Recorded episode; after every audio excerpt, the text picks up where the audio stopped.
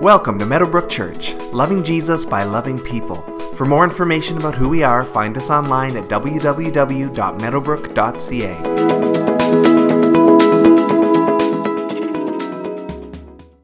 Hi, uh, my name's Rob. I'm one of the elders here at the church. Um, I feel like this announcement is already going better than in the first service when I forgot to put my shoes on after playing drums and probably lost any credibility I may have had. So I got my shoes on, we're ready to go. Um, so, on behalf of the elders, we'd love for you to join us at our annual general meeting that's coming up on Monday, February 10th. Uh, this meeting is always a great time of looking back on our past year as a church, as well as a time of looking ahead at what God may have for us in 2020 and beyond. Um, as we discussed at the last meeting uh, that we had as a congregation in September, the board and the ministry management team have taken the past few months to think and pray about our staffing needs and potential solutions. We've also been looking at our current governance model, including our bylaws and guiding principles. And at that time, we told you that we would have another roundtable night to share with you our thoughts and get your feedback on changes that we may be making. However, as a leadership team, we have not discerned the need for major changes to our model, and so we have decided to just share our thoughts with you at the AGM. For now, however, we are happy to announce that we will be holding an affirmation vote at that time to make Pastor Chris our lead pastor. Uh, pastor Chris has been serving as our interim lead pastor since August, and he has been doing a fabulous job. We as a board believe that he is the man God has to lead Meadowbrook long term. We'd like for you to join us in praying into this decision, and we look forward to discussing this more on Monday, Monday February 10th. If you have any questions before that, please come and talk to me or another board member. Thank you.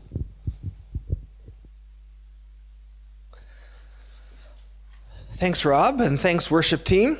Uh, if you have your Bibles, you can meet me in Mark chapter 12. And I do just want to share for a couple of minutes, just out of that announcement, uh, my heart and just some of the journey we've kind of been on in the leadership uh, this fall as we've been praying through things and processing things. And um, as we, uh, I felt it was important to do that because I know I've said from the pulpit on multiple occasions that I came to Meadowbrook Church specifically to not be a lead pastor. And so we thought it probably bears a little explaining as to how we found ourselves here as we head into a new year and a new season of the church. And so uh, as I come into 2020, I this summer will be 19 years that I've been in ministry. And that was when I joined my first church and I started Bible college and I started going. Uh, I'm going to be 40 uh, this year, which, uh, no, Chris, you look so young. Oh, thanks, guys. I appreciate it. And so you find yourselves a little reflective uh, at that season of life. I actually don't care really at all that I'm turning 40, but you do just kind of think about where you're at and who you are and where you're going and that kind of thing. And so, uh, of those 19 years in ministry, I've been a lead pastor for nine of them. And one of those was a year here uh, in our last transition, and then uh, the rest were in a previous denomination before I joined Meadowbrook and that was at a couple of different churches. And uh, that particular stream of the church just did lead pastor in a way that I really struggled with, where it was kind of all about the one person. Uh, that one person was very much on a pedestal. I was never really comfortable with that. That one person was responsible for like everything, like literally everything. And so there was a lot of kind of credit that went to the lead pastor if things went well. Uh, there's a ton of blame that went on the lead pastor if a church was was not growing or was going through stuff. And when I would try to kind of do things as a team, because when I read the Bible and I read the book of Acts, I go, oh, they discern things as a team and they figure things out as a team and they made decisions as a team. It was never about just one person. Uh, in that denomination, I was just told, well, you're the lead, we trust you, kind of do what you want, and we'll follow you. And it just never really felt right to me. I was never really comfortable with that. So when I was leaving to come to Meadowbrook, uh, there was an opportunity here to be the teaching pastor, which is you'll do the teaching. At that time, you'll do pastoral care. And I went, well, that's good, because actually that's the stuff that uh, I love doing most. When you're a lead pastor in that other stream, you are the teacher, you are the prophet, you are the evangelist, you are the pastor, you are the apostle, you are the main administrator who's running the church, you're the head of the missions board, you're the head of the finance team, you're the, in charge of all the money. Like there was so much put on that I was really excited to get away from when I came here. I'm trying to do this shorter because I went pretty long in the first service. Uh, so the first service got more information. You guys are going to get it short and sweet. So I was excited to move into the teaching role because I was like, oh, that the teaching's the part I love the most. I love the spiritual life of a church. I love investing in people. Uh, I don't really love running a church. Running a church administratively is a lot of work, and it pulls me away from teaching. And so when I got here, it was great because I could focus on teaching and and caring for people. And Pastor Greg ran the church, and and it was awesome. And then Pastor Greg moved on. Pastor Mesh came in. Uh, the dynamic was similar. Of he ran the church and administrated a lot of it. I could focus on teaching. Um, and there's challenges that come with that as well. It's an, it's an unusual way to do church. And as we've uh, talked to our denomination, as we've had a church consultant come in in the spring, we had another uh, type of consultant come in in the fall, and they all just basically said it's really hard to do the lead pastor, teaching pastor thing. And, and we'll talk a bit more about this at the AGM, but it's uh, just a bit of a tricky dynamic to work out. And so as we were praying through it the fall, you know, do we bring in another lead pastor? Uh, as the staff was praying through it, we all just felt like the idea of bringing bringing kind of a stranger in and having them not know us and us not know them and, and taking time to, to figure each other out and going through all that, it just, it just didn't sit right. It just sounded like such a struggle. And so we said, well, maybe around the table we have now, we can structure things in a way that will make sense. And so the board had asked me to consider whether I would consider staying on permanently as the lead pastor. And I was a bit wary of it at the beginning. One of you asked at the info night in September, and I was a little cagey in my answer. Of, I was just a bit hesitant. And so part of it was uh, sometimes when people want to be the lead pastor, it's because they're looking for title or prestige or power. And uh, and I just wanted to search my soul just to make sure none of that was going on. That was part of it. Uh, and I feel at peace about that. But we also just wanted to figure out is there a way that this can make sense where my emphasis can still primarily be teaching and, and building into people, and I can have some help in other ways for the things that I'm not as good at. And so uh, it took me a while to get there. My wife was there quite quickly. Uh, and as usual, I catch up at my own pace and, and find my way to whatever she has landed on. But uh, one of my mentors, uh, Terry Bone, who many of you have met, was here visiting with us this fall and, uh, and just processing stuff with him he just asks lots of good questions and, and he's, uh, he's always he's on my side like a good spiritual father is and he wants what's best for me. But he asked a lot of questions and uh, i answered them and as he came to the end he just said so chris what i'm hearing is this is just what i'm hearing you saying from all your answers. He says you love this church. You love the people you love Leamington, you love your home, you love your kids' school, you love Essex County, you have vision for the church, you have a heart for the people. The church is willing to move forward. It's a church that's not just stuck, it's a church that's moving and wants to go deeper and wants to grow. Uh, and so he's listing all these things and he says, So, what more do you want from Jesus in your life? And this fall, as I said, we'll have been here, this summer, we'll have been here six years at Meadowbrook Church, which is mind blowing. It just goes by, 40 years goes by fast, six years in one place goes by fast. But as we reflect on the six years, just being honest, they have not all been easy years. Some of the years have been tricky, and there's been years of transition, and there, has been some years of struggle. Uh, they have not been always easy years. And yet, at the end of these five going on six years, I still like you guys a lot. And you still like me, I think. And I say that in that jokey way to say that, of course, I, I love you. I love you, Meadowbrook Church. I love it here. And as we have been processing it, uh, that's been part of Sarah's and my conversation of, well, yeah, like where else would we go that we love as much as this and where I love teaching at as much as I love teaching at Meadowbrook and where we do have a heart and we do have a vision for what God wants to do next and, uh, and are excited about it. And as we've been talking about it as a staff, we're excited about it. And so we are still down a staff member. We have, we lost a lead pastor this summer. And so we are feeling the weight of that. So we do need to make another hire. We'll go into more detail at the AGM. At the first service, I said, I'm not going to tell you anything because you just have to come to the AGM now if you want to hear. But I'll tell you a little bit. Uh, so we are looking to hire a full-time administrative role that will do the bulk of the running of the church, the stuff that I don't love doing and the stuff that takes me away from teaching. And then we are going to shift around Sarah's role and we're going to shift around Susan's role. Uh, where Sarah's doing a lot of admin right now, and we just want to set Sarah free to take care of our kids and to care for people because Sarah's one of the best people persons that you will ever meet. Uh, so she's going to take on a lot more of the pastoral care side of things. And then Susan, if you know Susan, she is a woman of the Holy Spirit who runs hard after God. And so we're going to release her to be much more involved in the spiritual life of the church and overseeing life groups and prayer, uh, Holy Spirit stuff, inner healing, and that kind of thing. And so um, we are excited for those two women to, to get into their areas of gifting and passion more. And as we have been talking about all of it as a staff, you know, there was one day where, where we were sitting and talking about it, and I just said, like, what do you guys actually think? Because I, I, again, I've searched my soul. I don't need to be the lead pastor. Uh, if you guys aren't comfortable with this, we'll, we'll keep going and we'll figure something else out. And I'm okay with that. Like I, again, for the last number of years, most of the time I've been in a supporting role. I'm okay with that. I don't need to be that person. And as we talked about it together and prayed about it, and with the board as well, um, we as a staff just said, you know, the interesting thing about it this fall is I've been the interim lead just because someone had to do it.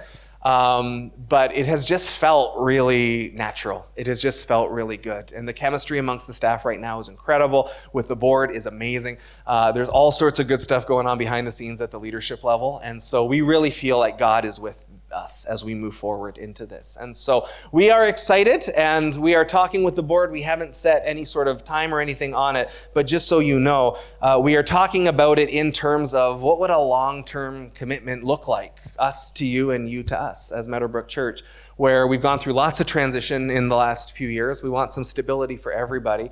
Um, we love it here and are happy here. So, what would it look like to say, well, let's stick together for years? Let's stick together for a good long while. Let's really let this grow and let's really take time to journey and grow and mature and walk with Jesus together. So, uh, if you have any questions, you want to talk about it, we do want to hear from you. If it's weird to talk to me about it, then as Rob said, please talk to Rob or one of the other board members. Uh, we will be voting on this in a few weeks at the AGM, but uh, we just wanted to bring you up to speed on all of that. So, as we get into the word today, uh, I do want to take this time just to share some of my heart uh, some of where I'm at in my journey with Jesus, and a bit of a challenge for you and an invitation just to say this is where we can go together as we continually seek to walk with Jesus and to journey with Him. So we're in Mark chapter 12, and as I was getting ready this week, I was thinking about the pilgrims, which is a, a Thanksgiving message normally. So the pilgrims were some of the first European settlers to come to the New World, and so they were living in England, and they were very devout Christians. They loved their scripture, and they were spending time in their Bible all the time. In England at that time, there's basically one church. There is the Church of England, there is the Anglican Church, and it is a state church, which means the government and the church are kind of one and the same. And the, the church deals with spiritual things, but they have a, a great amount of power and influence, and the government and the church consult each other and they do a lot of things together. And as much as we talk about the idea of that being a good thing, in church history, it's almost always been a bad thing. It's almost always been a bad thing when the church gets mixed up with the power of the world. In theory, the church should influence the power of the world to be better, but what inevitably seems to happen is the power of the world starts to corrupt the church, and the church starts to get all wrapped up in money and politics and all these things that have very little to do with Jesus. And so a lot of that is going on in England in this time. It's in the 1600s, and there is a group of Christians that are reading their Bibles and they're saying, you know, there's a lot of what's happening right now with the church and power and all these things that we don't see in Scripture. And they were a lot like the Anabaptists in that way. And so they start to break off and have their own little house churches. They call themselves the Separatists at the time because they were separating from the Church of England.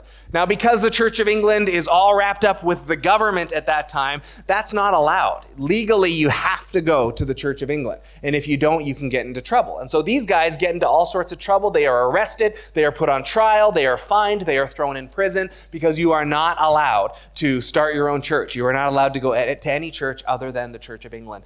And so they go to Holland for a while, just trying to find some freedom. They are there, but the persecution follows them. And then they say, hey, there's a, a, pretty wide open continent on the other side of the world where nobody can tell us what to do. And there are no state churches, and we can go and we can worship the way that we want. So, in the name of freedom, they come traveling across the world. And in the name of freedom, they uh, are seeking to set up a new colony where they can worship however they like. For the Americans, freedom's kind of big, eh? Did you notice that? They talk freedom all the time. Uh, and it's always, it's, it's just built into their roots. Like it's from the very beginning. If Canadians had a motto, it would be, oh, sorry. But if Americans had a motto, it would be, don't tell me what to do. And so they come in this spirit of freedom to come and establish this place. And as they are heading out, they're heading out at a time of year where they have timed it that they really want to land in Virginia. That's what they're shooting for. They are coming across the ocean, and if it follows in the straight line like it is on this picture, the way it's supposed to land is you are going to land in Virginia. For one reason, there was already a colony there, and so there were some other Europeans there that they could connect with and who could help get them established. But the other big reason was that uh, if you're going to time it so that you're hitting a brand new world uh, as you're heading into winter, would you rather have a winter in Canada or in the southern states? So they're aiming for Virginia because that's going to be the best possible place weather-wise for them to, to grow. And then because the people who were taking them over just weren't great sailors, they weren't great pilots, uh, they weren't marking things properly, and they went wildly off course. And so instead of ending up in the sunny, warm south like they were intending, they ended up in a cold, frigid New England north as winter was approaching. And so when they have their big Thanksgiving dinner that we celebrate, where they got together with the First Nations people and celebrated surviving through the winter, it's because they all almost died during the winter. They weren't supposed to be there for the winter. They were supposed to be doing what our snowbirds do, where they go down to Florida and sit by the 80 degree pool while we freeze up here. And so they got wildly off track, and I don't know what they would have thought when they first got off that boat and thought we're supposed to be in you know 80 degrees right now, and instead we're freezing in, in, in the north.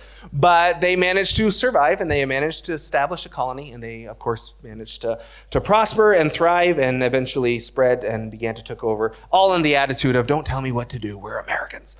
And so they got wildly off course because although they sort of had a rough idea of where they were going, they weren't really specific in where they were going. And they weren't being careful about where they were going. They weren't being meticulous and intentional with the way they were going. And because they weren't doing that, because they had not planned well, they went wildly off track and, and almost paid a very dear price for that. And I say all that to say, as we start 2020, it's the first service of, of the year. Uh, it's good to have everybody here, and I know we miss being in one service, but it's nice to have some elbow room, eh? We got a little more space as we sit here. Uh, as we start a new year, we don't know exactly what's going to happen this year. As I said earlier, every year is just a blank canvas. We don't know uh, ups and downs, good, bad. Like we we just don't know. It's it's just wide open. We trust that God is good and He is with us and leading us through it. But on our end, for our job, our role is to have some sort of plan for the year.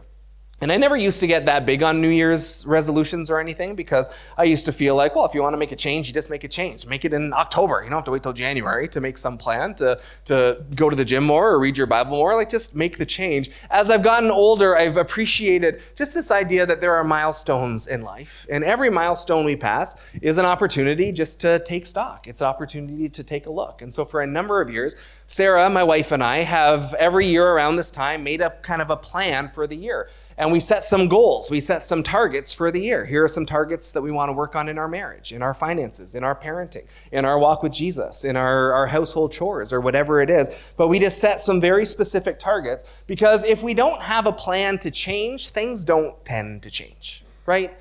If we just keep doing the same thing we're always doing, then we're going to be sitting here in 2021 and we're going to be in the exact same place. And if we want things to change, we actually have to take an intentional step. We actually have to make some effort towards that change. Otherwise, things just don't change. And so, we as a staff have put together a ministry plan for 2020. We're going to share that part with you at the AGM. But we just took the fall to pray into that and say, what do we want to do at Meadowbrook in 2020? Where do we want our kids' ministry to go? Where do we want our youth ministry to go? Where do we want our worship ministry to go? Where do we want our life groups to go? And, and we looked at all different areas and what are things we need to work on? What are some goals that we need to hit? So we will share more specifics of that uh, as we get there. But as we were doing that, we started to look at our list of things that we wanted to work on this year and say, well, what do we see as, as maybe a common theme? Uh, is there a name we could put on this year? Is there just like a, an overarching theme that we're seeing uh, for all of these targets that we're trying to hit? And we did see uh, a theme starting to emerge. Everything that we were looking at doing was all kind of along the ideas of maturing and going deeper and, and going further and, and, and taking things to the next level. And so we ultimately decided to call it that, that at Meadowbrook Church, 2020 is going to be a year of next levels. And in everything that we are doing, we are looking at how do we take this to the next level? How do we go further in our walk with Jesus? How do we go deeper in this ministry? How do we go to the next level? And that's going to be the challenge uh, that I give to you today because we will talk again at the AGM about how we're doing that as a church. But today, the challenge is for you as an individual. In your walk with God, in your walk with others, uh, what is it going to take for you this year to go to the next level? What are some goals, some targets you can set so that you are in a different place on the first Sunday of 2021 and not just doing the same thing and getting the same results over and over again. So let's take a look at our text today. We're in Mark chapter 12. Leading into this chapter, Jesus has been debating with religious leaders, as he often was. They were always trying to trap him and trip him up. And so, Mark chapter 12, starting in verse 28, is coming out of that. One of the teachers of the law came and heard them debating. Noticing that Jesus had given them a good answer, he asked them, Of all the commandments, which is the most important? The most important one, answered Jesus, is this Hear, O Israel, the Lord our God, the Lord is one. Love the Lord your God with all your heart and with all your soul and with all your mind and with all your strength. The second is this love your neighbor as yourself. There is no commandment greater than these. Well said, teacher, the man replied. You are right in saying that God is one and there is no other but him to love him with all your heart, with all your understanding, and with all your strength, and to love your neighbor as yourself is more important than all burnt offerings and sacrifices. When Jesus saw that he had answered wisely, he said to him, You are not far from the kingdom of God. And from then on, no one dared ask him any more questions. I love stories like that where Jesus just shuts them down. Just the, the wisdom is too good, and they can't figure out a way to trip him up or trap him anymore. So, that's a famous passage. It shows up in the Gospels in different ways, and, and this idea of loving God and loving others being the most important thing, the most important commandment. Uh, it would say elsewhere in Scripture that the entire law, the whole Old Testament, the law and the prophets, can be summed up in those two commandments.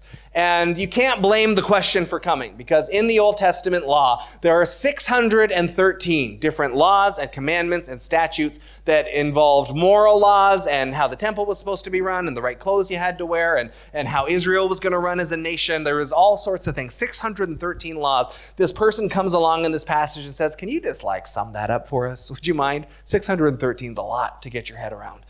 And so Jesus says, Well, it's really, it's this the whole law gets summed up here. Love God with everything you've got and love your neighbor as yourself. If you get that right, everything else falls into place. If you get that right, then you are fulfilling all of it because that's what it's all really about. It's all pointing towards that. And so I see this happening in this passage in three different ways, and I'm going to take a couple minutes to talk about each one of these ways today.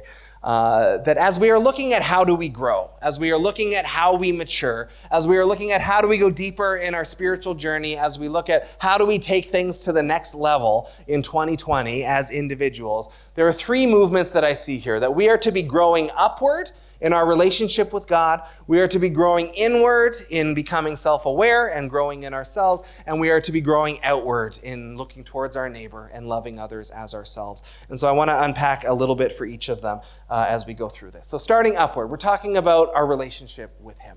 We are to have a bond. We are to have a connection. We are to have a walk with Him. We are not called to an abstract idea of God. We are not called just to an understanding from a book. We are called into a relationship with a living Savior.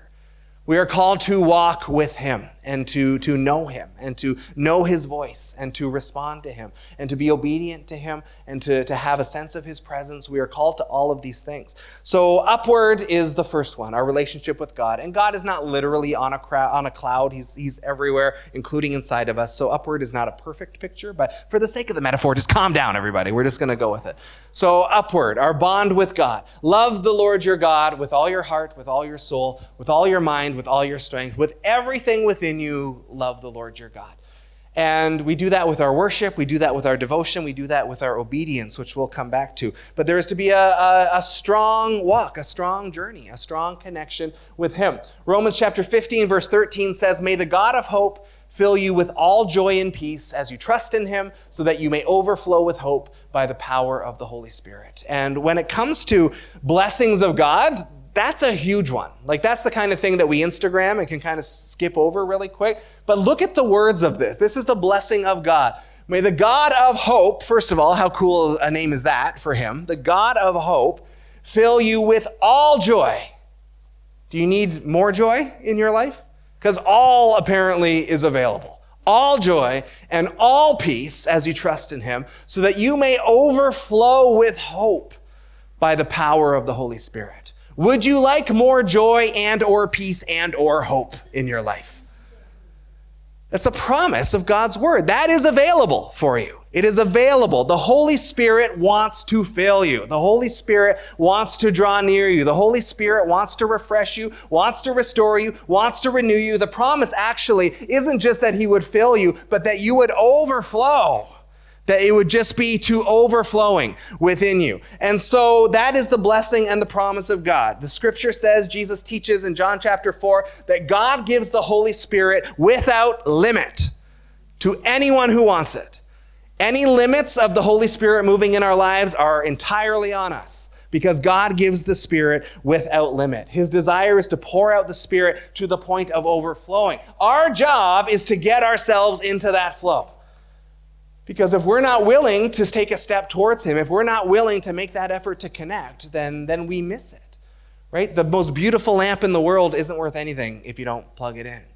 Our job is to plug in with Him. Our job is to, through the scripture, through prayer, through worship, through other believers, in lots of different ways, the spiritual pathways, which we're going to talk about again later these years, the different ways that we find to connect with Him. Our job is to connect. We can't overflow if we're not doing it, if we're not putting ourselves in the place, if we are not connecting with His presence, if we are not actively and intentionally seeking after Him. Jesus says in John chapter 15, verse 5, I am the vine, you are the branches. He who abides in me and I in him, he bears much fruit. For apart from me, you can do nothing.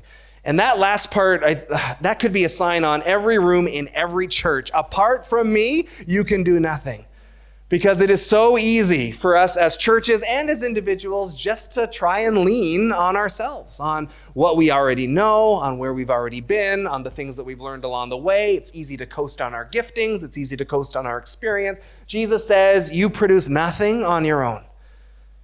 Apart from me, you can do nothing. Apart from me, you can do nothing. And if that is true, then connecting with Him should be a top priority for us as individuals and as a church.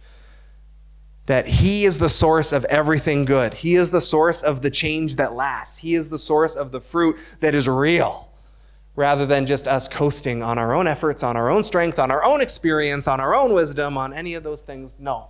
If you abide in him, if you connect with him, if you, if you intentionally seek him, then you bear much fruit.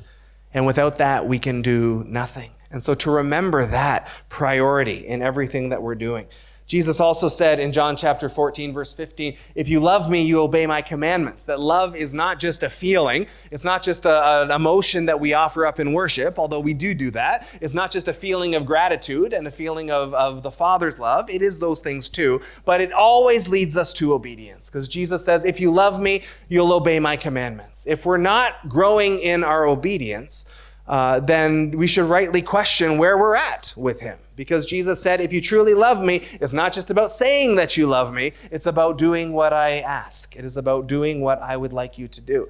If I say I love my wife and then just live entirely selfishly, you would be right to say, Chris, do you actually love your wife? Like you're saying the words, but you're not doing anything for her. You're not even thinking about her. You would rightly question whether that love was real. Jesus says, If you love me, you'll obey me. And that's not to say if you stumble in sin, it means you don't love him. But if you love him, it should be a driving force of your life to obey him more and to, to make him happy and to live in a way that is pleasing to him. Love always brings us to action. So, in terms of our upward connection with God, what would it take for you in 2020 to go to the next level somewhere in there? And maybe it's as simple as, you know what, I need to get better at digging into the Word of God. I just need to get more consistent there. Or maybe I need to, to take a new step in my prayer life. Or maybe I need to just get better at church attendance and making sure I'm, I'm worshiping with other believers. Uh, I can't do that part for you. I can't decide what that is for you because you know where you're at and you know uh, what your walk with God looks like. And don't get overwhelmed. You know, for all of us, there might be 30 things we need to work on in our walk with God. But what we're asking for today is say, Lord, show us one. Show us one thing that I can specifically focus on in 2020 that I can I can actually make an effort towards hitting that target. And when we set these goals, they should be stretching but not debilitating. They should be stretching but not overwhelming. If you're not reading your Bible much right now, don't jump to 90 minutes a day. I'm going to read the Bible 4 times this year. If you're not reading your Bible much, maybe okay, 15 20 minutes a day. I'm going to get a reading plan. I'm going to stick to it. Maybe I'm going to ask someone to keep me accountable on it, or maybe I'm going to do it with another person, and that's going to help me stay on track. Or maybe you know what? I just I'm going to pull aside 20 minutes a day for some quiet time, just to do some prayer time with Him. Or I'm going to engage with some worship music a little bit more and offer my worship more regularly. Or I'm going to make sure getting to church is a priority. Or maybe I'm going to join a life group and grow that way. Again, you need to figure out the answer to what that is. But the challenge is in 2020, in your upward connection, your walk with God what would it take to go to the next level in an area? What target can you hit uh, that you can focus on so that we are in a different place in 2021 than we are today in 2020? So that is upward. Moving on to inward. You'll love the Lord your God with all your heart, soul, mind, and strength. Heart, soul, mind, and strength is, is us. It is everything that is us. It is everything that is within us right? Our hearts and our minds, our souls and our strength, that is who we are. So love God with everything that you are, with everything inside you, everything in your heart, everything in your mind. The problem becomes is that our hearts are not always good, right? Our minds are not always pure. We are broken. We are sinful. We are wounded. And that is universal. There is nobody who has avoided that. And we don't talk about this side of it as much because it's not as easy to talk about. But I sometimes wonder if we could just be honest more, then maybe we'd all just be able to talk about it a lot easier. That we are wounded, we are sinful, we are all struggling in different ways. Sin has done a number on us. And as we have embraced sin, it has done damage to our hearts. It has done damage to our minds. It's done damage to our relationships. It's done damage to our world. It has, you know, we have all been wounded by the effects of sin, either our own sin or sins that others have committed against us. Like we're all carrying junk from life. It's, it's just a fact. It is universal. And so that's part of the struggle. We're to love the Lord our God with everything within us, but not everything within us is awesome. Not everything within us is good. Jeremiah would say in uh, chapter 17, verse 9, the heart is deceitful above all things and desperately wicked. Who can know it? And many other passages like that that talk about our, our minds are corrupted, our, our hearts are sinful. Uh, you know, we are hurting, we are broken, we are wounded. That is the universal human condition. So, this is the sin problem. The sin problem is not everything in us is good. But where there is a sin problem, guess who comes along with a solution? It is Jesus, guys. That's, uh, that's the Sunday school answer was right in this particular case. Ezekiel 11, 19, talking about the new covenant. When Jesus comes, God says, I will give them an undivided heart and put a new spirit in them. I will remove from them their heart of stone and give them a heart of flesh. So, where the heart was broken and wicked and evil, God comes along and says, Well, we're just going to have to replace that heart then. We're just going to have to renew that mind then. We're just going to have to take those things that are sinful and wicked and evil and broken, and we're just going to have to transform them into a new creation. And that is the work in progress that all of us are in right now. We are all in this process of being transformed of being renewed back into what Jesus originally created us for before sin came along and corrupted everything. And so we have to be able to uh, be honest with ourselves and take a good look at ourselves and be able to acknowledge some of these things. We need to be able to acknowledge that we're sinful. Most people don't seem to have a problem doing that. But if I were to ask you right now, what three areas of sin are you working on in your life right now? You should be able to answer that question. You should be able to answer that question. If you can't answer that question, what three areas of sin are you working on in your life right now? Then I would argue that you are not actually being honest with yourself because we've all got lots of stuff that we need to work on. John Calvin was a famous reformer. He was a major leader in the Middle Ages in the church. He said, True wisdom, true wisdom consists in two things knowledge of God and knowledge of self.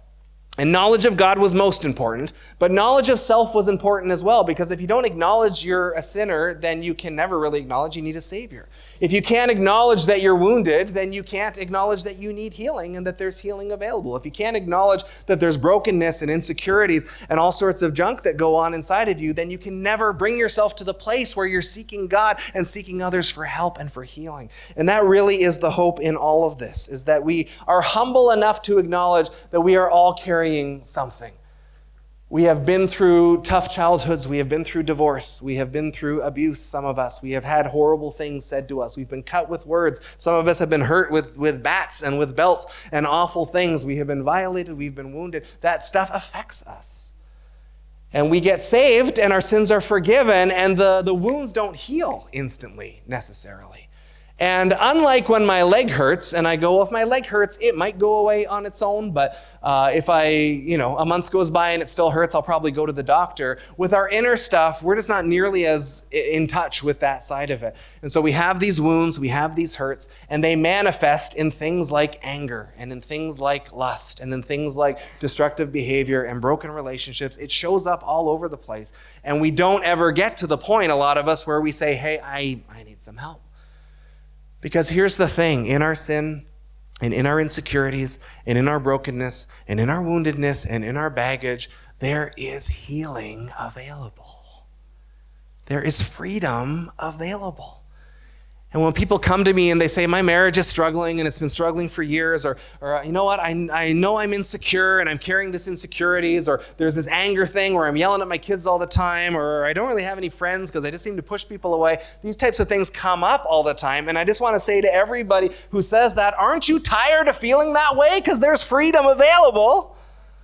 There is grace available. There is healing available. It was purchased for you. The gift is wrapped and sitting on your counter, but you got to go open it up. And you have to be willing to take a step towards your own healing. And that might mean saying, you know what, it's finally time to talk to a counselor.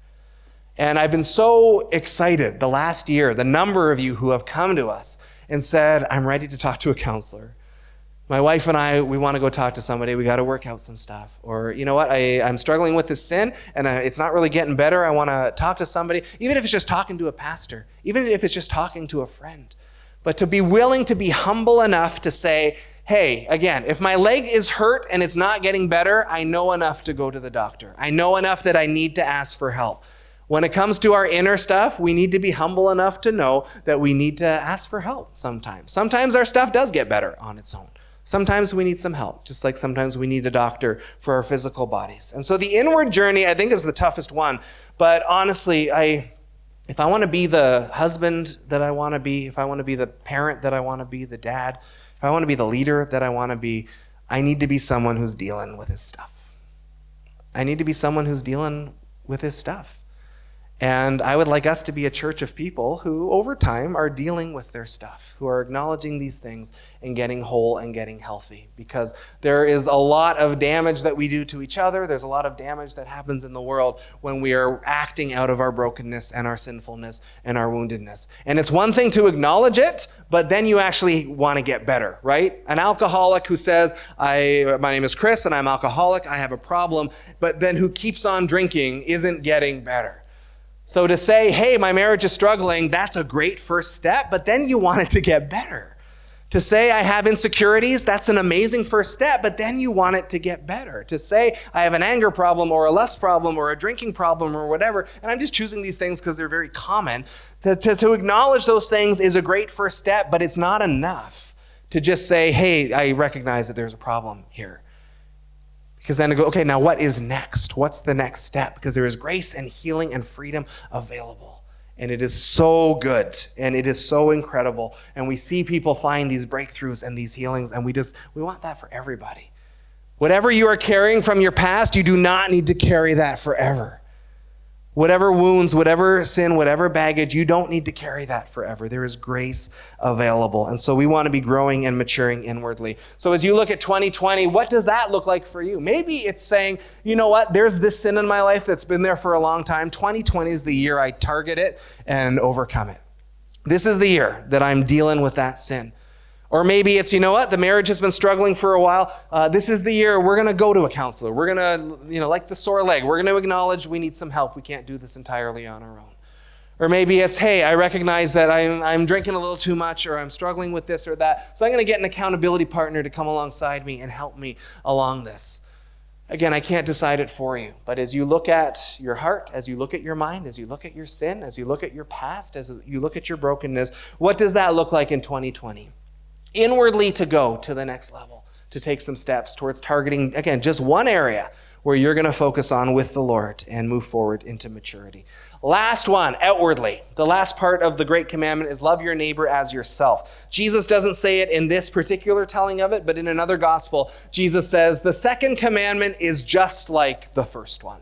The first one is love God with everything you have. The second is just like it love your neighbor as yourself. They are two sides of the coin. One of the ways in which we love God is by loving other people. The Apostle John would say in one of his letters actually, if you don't love your brother or sister well, then you might not love God as much as you think you do because the love of God always shows up in love for other people. We are to love our brothers and our sisters as ourselves. But we're not just to love our brothers and sisters, which is our, our family and our church family. We are to love one another, of course, but we're also on a mission at the same time. Matthew 28 19 and 20. Go and make disciples of all nations, baptizing them in the name of the Father and of the Son and of the Holy Spirit, and teaching them to obey everything I've commanded you.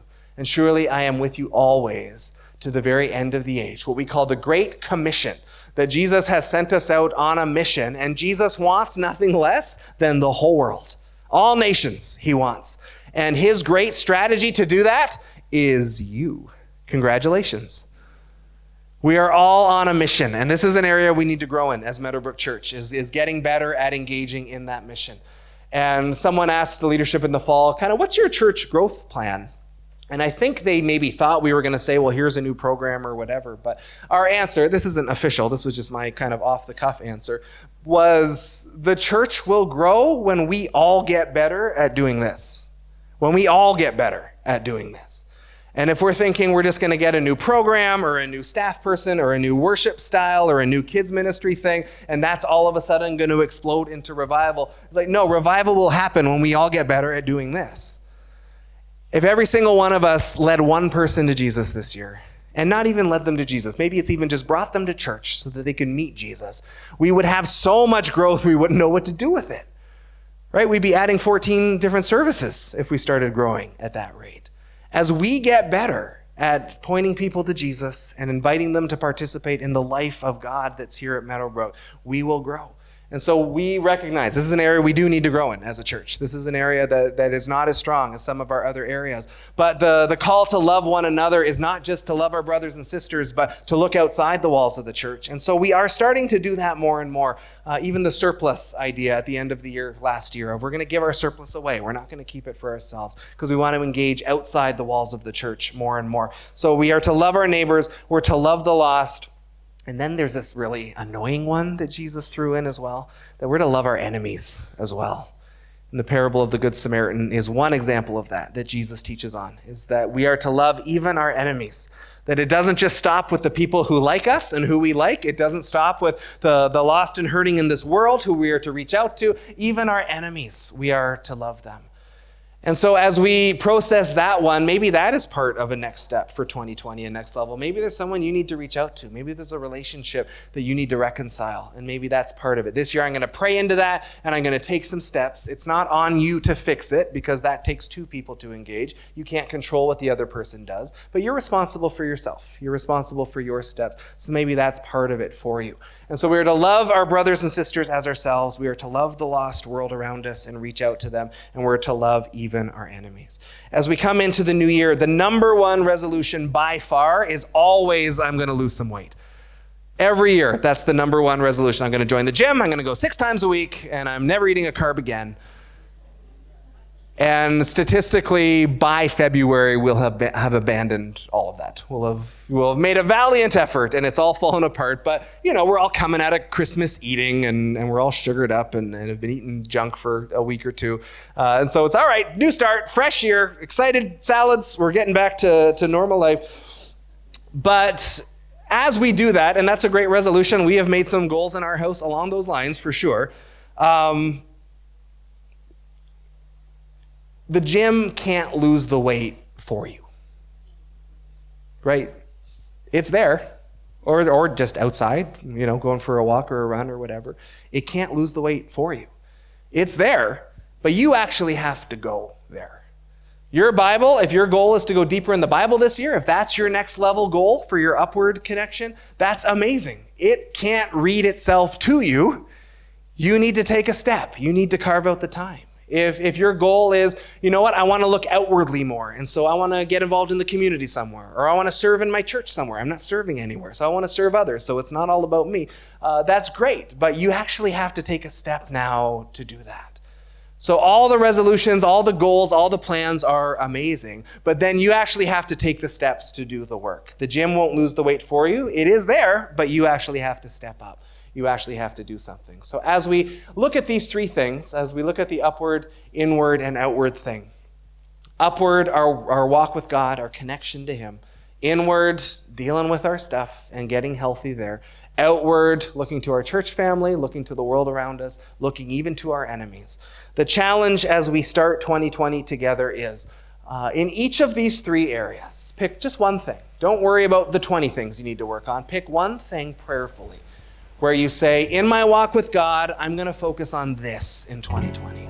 In dealing with my junk, I'm going to focus on this in 2020. In looking to others outside of myself, I'm going to focus on this in 2020. And then start to make some concrete steps. Okay, so if I'm going to go deeper in my Bible, then I'm going to get a Bible plan. I'm going to maybe get some accountability, or I'm going to get a partner to do with this. Again, you need to figure out that part for yourself. But to say, I don't want to be in the same spot this weekend in 2021 as I'm in today. I want to be more mature. I want to be deeper with Jesus. I want to grow in my walk with Him. I want to grow in my relationship with others. I want to grow in my marriage or, or focus on more time with my kids. I want to get involved in the world who doesn't know Jesus because I'm spending all my time in church maybe and I want to start stretching out beyond that. Again, there's a, a world of possibilities of what you could jump into at this time. But these three things need to work together. Because if all I'm focused on is my walk with Jesus, the upward motion, then I might never deal with my stuff or never care about anybody else. And a lot of Christians do that. You can get stuck there. Some of us, it's the opposite. We're so outward focused. We're serving, we're at every committee, we're in every life group and Bible study, and we're always looking at what we can do for others and how we can serve others that we never deal with the inward stuff. We never deal with our junk. We never get healthier in that way. Or we can get so focused on the inward stuff that we just become really self involved and it's all about us and how I was wronged and what I went through, and we never take a step towards loving others. These three have to work together. They are not one or the other. They are three things that all work together. We all need to grow in all of them. And I think for most of us, there's probably um, one or maybe even two that we maybe lean to a little more than the other ones and we're trying to find a, a, balance here. So, one target in each of the three areas. That is the challenge. In 2020, what will it take to go to the next level upwardly, to go to the next level inwardly, and to go to the next level outwardly? And I'm going to encourage you over the next week, maybe, as you think about it, as you pray about it, to write it down somewhere just so it's clear.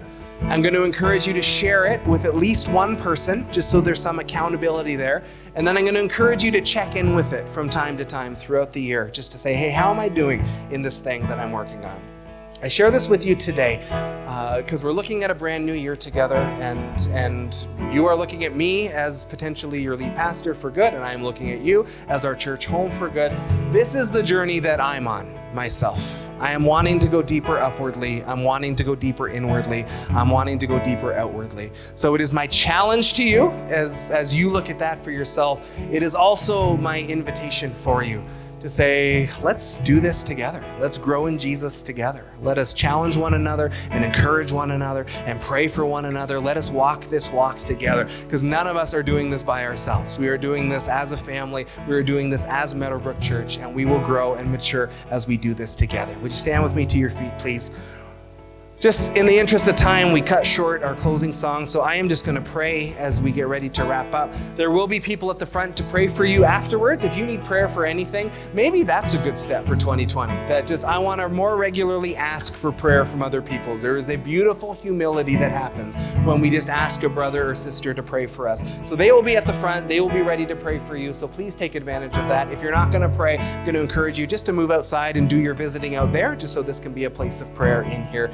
Let's pray together. Heavenly Father, uh, we pray, Lord, as we look ahead now to 2020, as we look at that blank canvas, Lord, you know where everyone here is at.